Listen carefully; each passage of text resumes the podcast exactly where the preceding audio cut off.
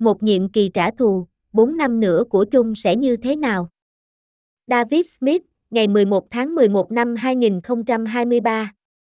Các cuộc thăm dò dư luận cho thấy cựu tổng thống hai lần bị luận tội, bốn lần bị truy tố, đang dẫn trước Biden trong gan tất, và các chuyên gia cho rằng đó sẽ là một thảm họa đối với nước Mỹ. Đó là một ngày lạnh giá ở Washington. Đám đông đang tập trung tại National Mall để dự lễ tuyên thệ nhậm chức tổng thống thứ 47 của Hoa Kỳ. Trưa ngày 20 tháng 1 năm 2025, Donald Trump đặt tay lên kinh thánh, tuyên thệ nhậm chức và đọc diễn văn nhậm chức với chủ đề đơn giản, báo thù. Đây là kịch bản ác mộng đối với hàng triệu người Mỹ, và là một kịch bản mà họ ngày càng bị buộc phải thực hiện nghiêm túc. Các cuộc thăm dò dư luận cho thấy ông Trump đang dẫn đầu cho đề cử tổng thống của đảng Cộng Hòa và dẫn trước ứng viên đảng Dân Chủ Joe Biden trong một cuộc đối đầu giả định. Các chuyên gia chính trị có thể đưa ra nhiều cảnh báo nhưng hầu như tất cả đều đồng ý rằng cuộc đua vào Nhà Trắng năm 2024 sẽ rất xếp sao. Thực tế là có nhiều khả năng cựu Tổng thống Mỹ bị luận tội, bị truy tố 4 lần, trở lại phòng bầu dục, đang giống lên hồi chuông báo động. Tôi nghĩ đó sẽ là sự kết thúc của đất nước chúng ta như chúng ta biết. Hillary Clinton, người đã thua Trump vào năm 2016, nói trên chương trình trò chuyện The view của ABC tuần này. Ta không nên xem nhẹ và cần phải thận trọng. Bà cựu ngoại trưởng lưu ý rằng lịch sử cho thấy các nhà lãnh đạo có thể được bầu hợp pháp và sau đó ngăn cấm bầu cử, ngăn chặn đối lập và tự do báo chí. Hitler đã được bầu hợp lệ, bà Clinton nói thêm. Đột nhiên ai đó với những khuynh hướng như độc tài, độc đoán, sẽ nói, ok, chúng ta sẽ đóng cửa điều này, chúng ta sẽ ném những người này vào tù. Và họ thường không báo trước điều đó. Không công khai tiết lộ kế hoạch ngưng bầu cử, bỏ tù phe đối lập, hạn chế tự do báo chí. Trung đang nói với chúng ta những gì ông dự định làm. Trung nổi tiếng với việc tránh tiếng còi chó của chính trị gia, đề cập đến chiến lược truyền thông thường được sử dụng để truyền tải thông điệp hoặc tín hiệu dành cho một đối tượng cụ thể, trong khi không công khai hoặc gây khó chịu cho công chúng để được đám đông ủng hộ, đã minh bạch một cách đặc trưng về ý định của mình trong nhiệm kỳ thứ hai. Ông đã tạo ra giọng điệu vào tháng 3 khi phát biểu tại Hội nghị Hành động Chính trị Bảo thủ, ông coi cuộc bầu cử năm 2024 là trận chiến cuối cùng đối với nước Mỹ và nói với những người ủng hộ, tôi là đại diện cho công lý và trả thù cho các bạn. Ông Trump đã hứa sẽ ân xá những người nổi dậy ngày 6 tháng 1 trong nhiệm kỳ thứ hai. Trang web Axios đã đưa tin về kế hoạch của ông nhằm xóa bỏ nhà nước ngầm bằng cách thanh trừng hàng ngàn công chức tiềm năng và bổ nhiệm những người trung thành với ý thức hệ. Một bài báo gần đây của New York Times cho biết nhóm của ông muốn Nhà Trắng và các cơ quan chính phủ sẽ được điều hành bởi những luật sư cánh hữu hung hăng, những người sẽ ủng hộ triệt để việc tăng quyền cho Tổng thống. Washington Post đưa tin ông Trump đang thảo luận về cách sử dụng Bộ Tư pháp để điều tra hoặc truy tố những kẻ thù được cho là bao gồm cựu chánh văn phòng John Kelly, cựu Bộ trưởng Tư pháp William Barr và cựu Chủ tịch Hội đồng Tham mưu trưởng Liên quân tướng Mark Milley. Tờ báo nói thêm rằng ông cũng đang xem xét việc Viện dẫn đạo luật nổi dậy vào ngày đầu tiên nhậm chức, cho phép ông sử dụng quân đội trong nước để đè bẹp các cuộc biểu tình và bất đồng chính kiến. Alan Lichtman, giáo sư lịch sử tại Đại học Mỹ ở Washington, cho biết đó sẽ là một thảm họa đối với nước Mỹ. Ông đã nói rất rõ rằng nhiệm kỳ thứ hai của ông sẽ là một nhiệm kỳ trả thù. Ông ta sẽ sử dụng quyền lực của chính phủ để đàn áp và truy tố kẻ thù của mình và củng cố quyền lực của chính mình, hoặc ít nhất là quyền lực của các đồng minh và bạn bè của mình. Trump đã cho thấy ông không tôn trọng luật pháp hay truyền thống của nền dân chủ Mỹ và vì vậy nhiệm kỳ thứ hai của ông sẽ rất đáng sợ. Sự đồng thuận áp đảo của các nhà khoa học là chúng ta đang tiến gần đến điểm không thể quay trở lại với biến đổi khí hậu và 4 năm của Trump sẽ là một thảm họa cho hành tinh.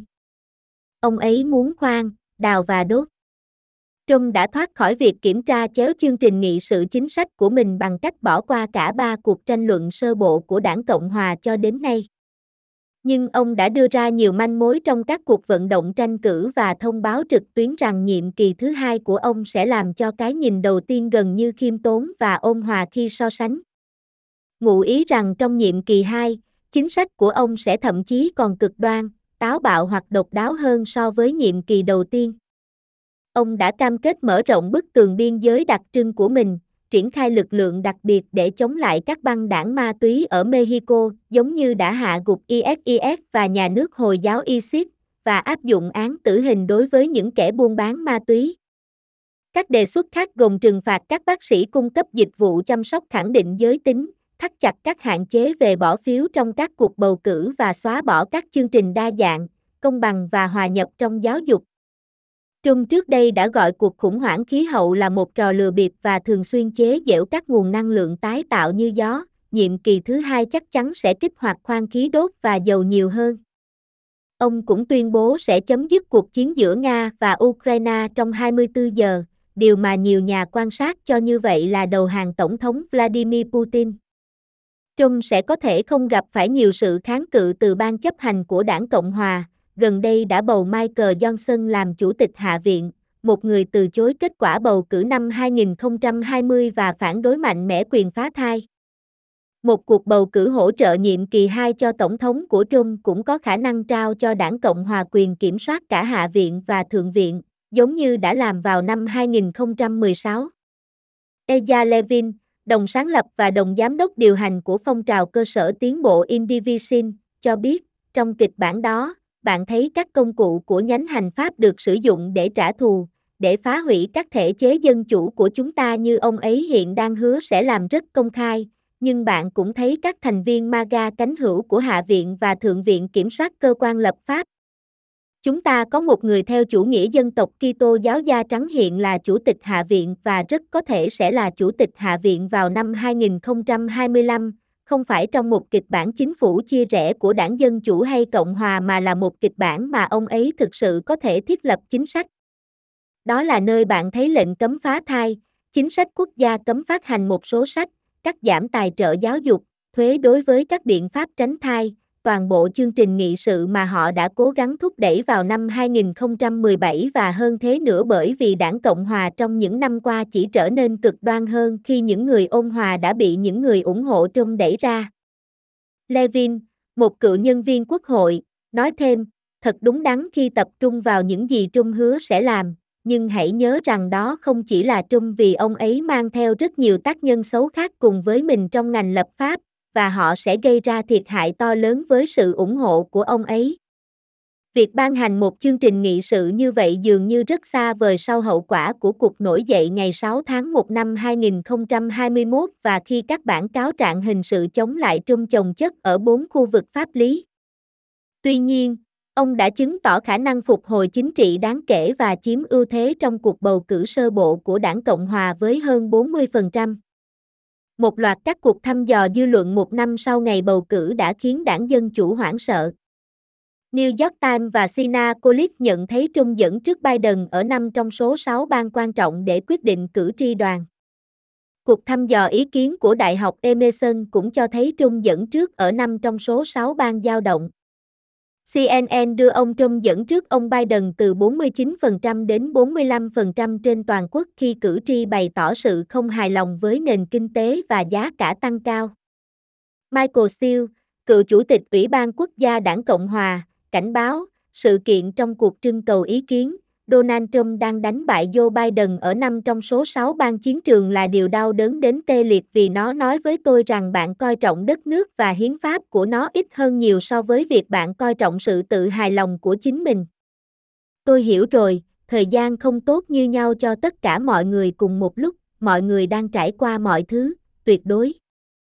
Nhưng tôi sẽ không ngồi lại và nói rằng kẻ đã cố gắng lật đổ chính phủ, người đã phá vỡ đại dịch hậu quả nhất trong thời hiện đại, dẫn đến cái chết của hơn một triệu người Mỹ, những người chơi chân với kẻ thù của chúng ta ở Nga và Trung Quốc, sẽ là câu trả lời cho lạm phát cao, nhân tiện, bằng một nửa so với một năm trước.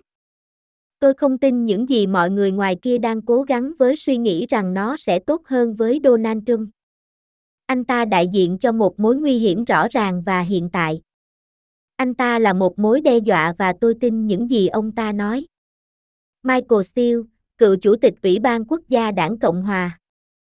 Steele nói thêm, ông ta đại diện cho một mối nguy hiểm rõ ràng và hiện tại. ông ta là một mối đe dọa và tôi tin lời anh ta.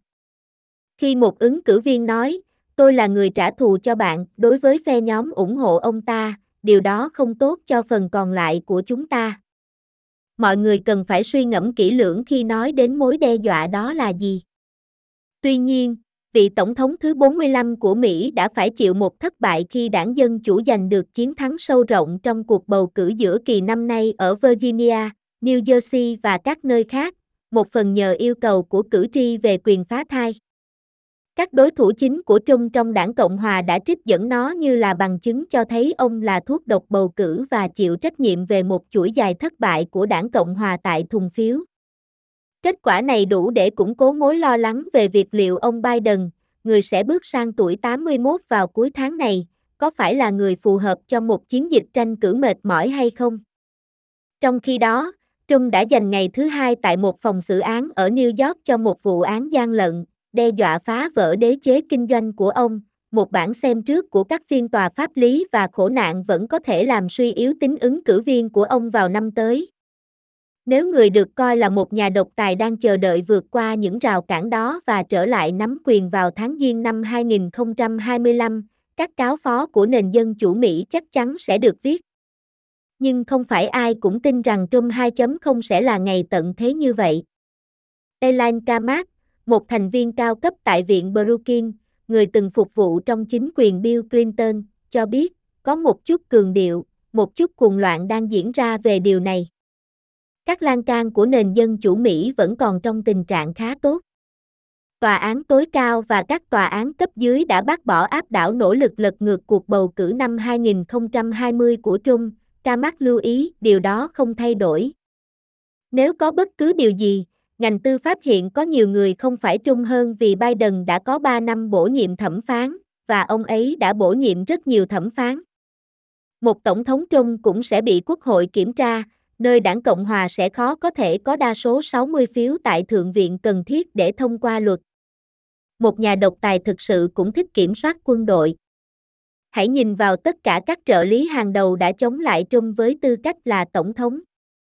Không có dấu hiệu nào cho thấy họ sẽ tiến hành tuân theo mệnh lệnh bất hợp pháp từ ông ta, nó không hoạt động theo cách đó. Kamak thừa nhận, tôi nghĩ điều đó sẽ không tốt cho nước Mỹ và ông ấy chắc chắn sẽ cố gắng trở thành một nhà độc tài nhưng đây là lúc chúng ta tin tưởng vào những người sáng lập, Hoa Kỳ. Những người sáng lập này dự đoán một trung, nhưng trong một bộ tóc giả trắng với những lọn tóc, và họ đã xây dựng hệ thống để ngăn chặn ông ta trở thành nhà độc tài. Tôi nghĩ rằng hệ thống đó, của Hoa Kỳ, sẽ hữu hiệu.